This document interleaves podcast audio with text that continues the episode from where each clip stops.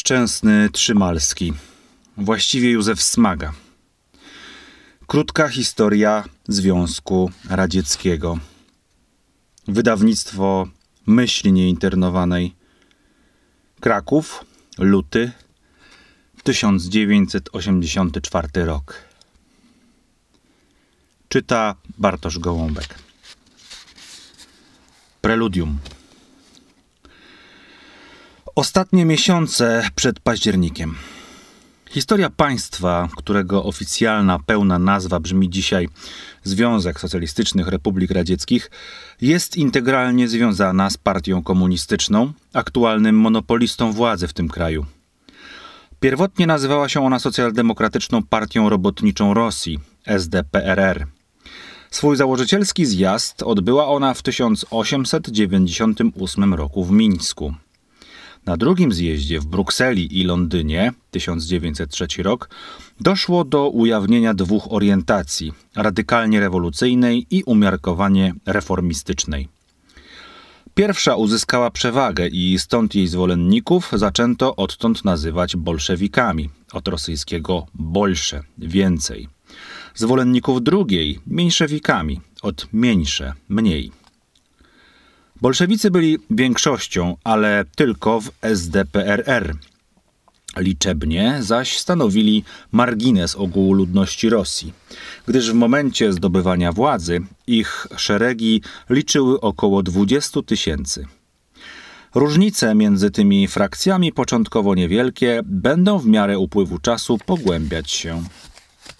Głównym przywódcą, organizatorem i teoretykiem bolszewizmu był Włodzimierz Lenin. Na czele mniejszewików stał Lew Martow. Bolszewicy zwyciężyli dzięki świetnej strategii i umiejętności taktycznego wykorzystania historycznej koniunktury.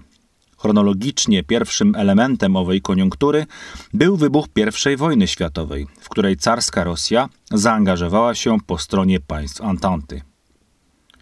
Wojna obnażyła słabość ustroju politycznego Rosji, narastające w kraju konflikty i napięcia dowiodły, iż monarchia Romanowych jest coraz większym anachronizmem w XX stuleciu.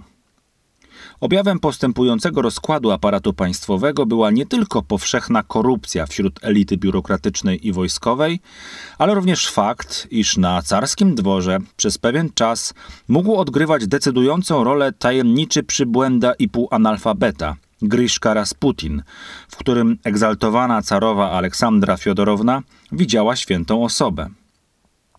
Powszechny zamęt ideowy panował wśród warstw oświeconych i inteligencji twórczej, nawiedzanych przez katastroficzno-apokaliptyczne wizje lub stanu pesymistycznego przygnębienia – Atmosfera tego dziwnego duchowego paraliżu może wiele wyjaśnić przy rozważaniach nad przyczynami takiego, a nie innego rozwoju wypadków końca lat dziesiątych, gdy garstka zdeterminowanych rewolucjonistów potrafiła narzucić swą wolę ogromnemu narodowi i przejąć władzę nad największym państwem w świecie.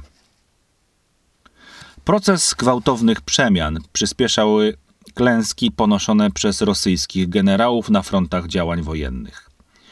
Efektem, a zarazem i źródłem tego była postępująca demoralizacja armii, coraz bardziej masowa dezercja żołnierzy i oficerów. Na wiosnę 1917 roku do wojny po stronie Antanty przystępują Stany Zjednoczone. Sytuacja państw centralnych staje się przez to krytyczna. Rząd niemiecki, zainteresowany dalszym osłabianiem swojego wschodniego przeciwnika, ułatwia przebywającemu dotychczas na emigracji w Szwajcarii Leninowi powrót do ojczyzny, okazując równocześnie sporą pomoc finansową bolszewizmowi. Dzieje się to już po abdykacji ostatniego z Romanowych, Mikołaja II, na rzecz młodszego brata. Powstały w wyniku rewolucji lutowej rząd tymczasowy był od początku tworem słabym, nękanym wewnętrznymi sprzecznościami i kryzysami. Bezsporną jednak zasługą rewolucji lutowej było uczynienie z Rosji państwa demokratycznego – zapewnienie obywatelom wszystkich podstawowych swobód i wolności. W kwietniu 1917 roku Lenin pojawia się w Piotrogrodzie. Wskutek wojny z Niemcami uznano za niewłaściwe utrzymywanie niemieckiej nazwy stolicy, dlatego Petersburg przemianowano na Piotrogród. I ogłasza słynne tezy kwietniowe z ich podstawowym hasłem pokój, ziemia, chleb i cała władza w ręce rad. Był to program obalenia rządu tymczasowego i przejęcia władzy. Miesiąc później do stolicy powraca z emigracji inny wybitny przywódca partii, Lew Trocki. Rząd tymczasowy jest za lojalnym wypełnieniem sojuszniczych zobowiązań, za kontynuowaniem wojny aż do zwycięskiego końca. Mimo iż wojna ta była wśród prostego ludu rosyjskiego wyjątkowo niepopularna. Wykorzystując bunt oddziałów odmawiających pójścia na front, bolszewicy podejmują pierwszą próbę zrealizowania swego planu. Pucz z 3-5 lipca jednak się nie powiódł. Rząd wydaje nakaz aresztowania przywódców rebelii. Część z nich ujęto, ale główni, Lenin i Trocki, schodzą do podziemia. Młoda władza nie wykorzystuje jednak tej szansy dla wzmocnienia swego autorytetu i nadal targana jest wewnętrznymi rozdarciami. Problemami najbardziej spornymi w koalicji rządowej była kwestia przyszłego ustroju Rosji republika czy monarchia konstytucyjna. Zakres autonomii Ukrainy oraz kwestia ziemi dla chłopów. W wyniku tych kontrowersji ze stanowiska premiera rządu tymczasowego odchodzi książę Juri Lwow. Jego następcą zostaje znany z elokwencji adwokat Aleksander Kierieński.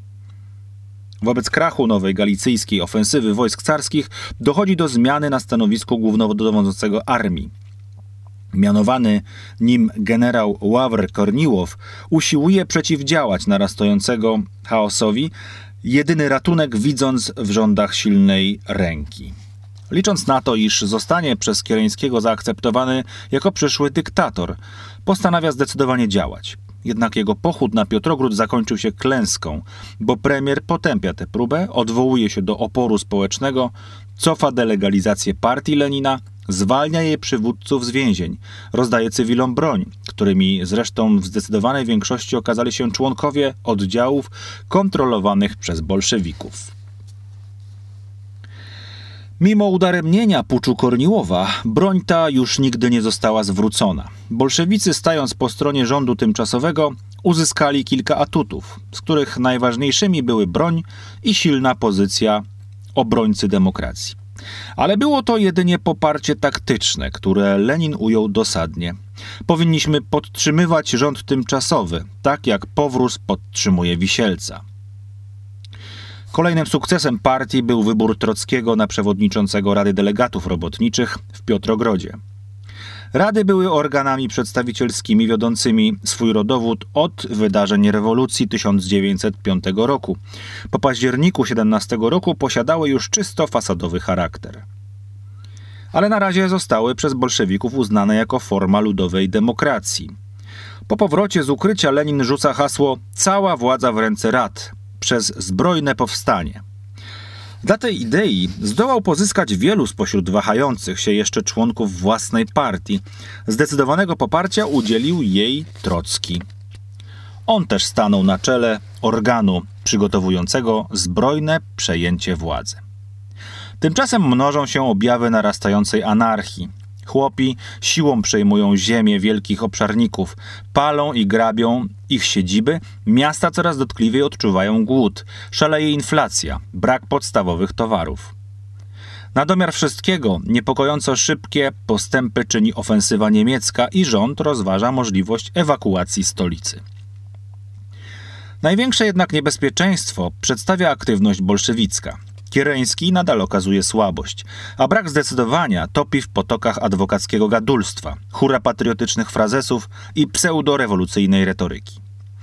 Wreszcie zaalarmowany rozmiarami agitacji zwolenników Lenina postanawia działać i ogłasza delegalizację ruchu bolszewickiego. Jest już jednak za późno. Nie pomagają pospiesznie ściągane do stolicy lojalne wobec rządu oddziały wojska. Zakotwiczona na newie Aurora daje sygnał do powstania. Bez większych problemów zostaje zdobyta słabo broniona siedziba rządu tymczasowego w pałacu zimowym. Aresztowano większość ministrów. Sam Kiereński w przebraniu zdołał zbiec.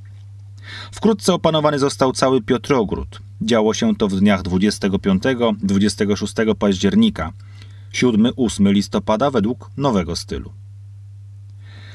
Zwycięzcy tworzą pierwszy rząd. Radę Komisarzy Ludowych. Słowo minister jako burżuazyjne uznano za nie do przyjęcia dla nowej władzy.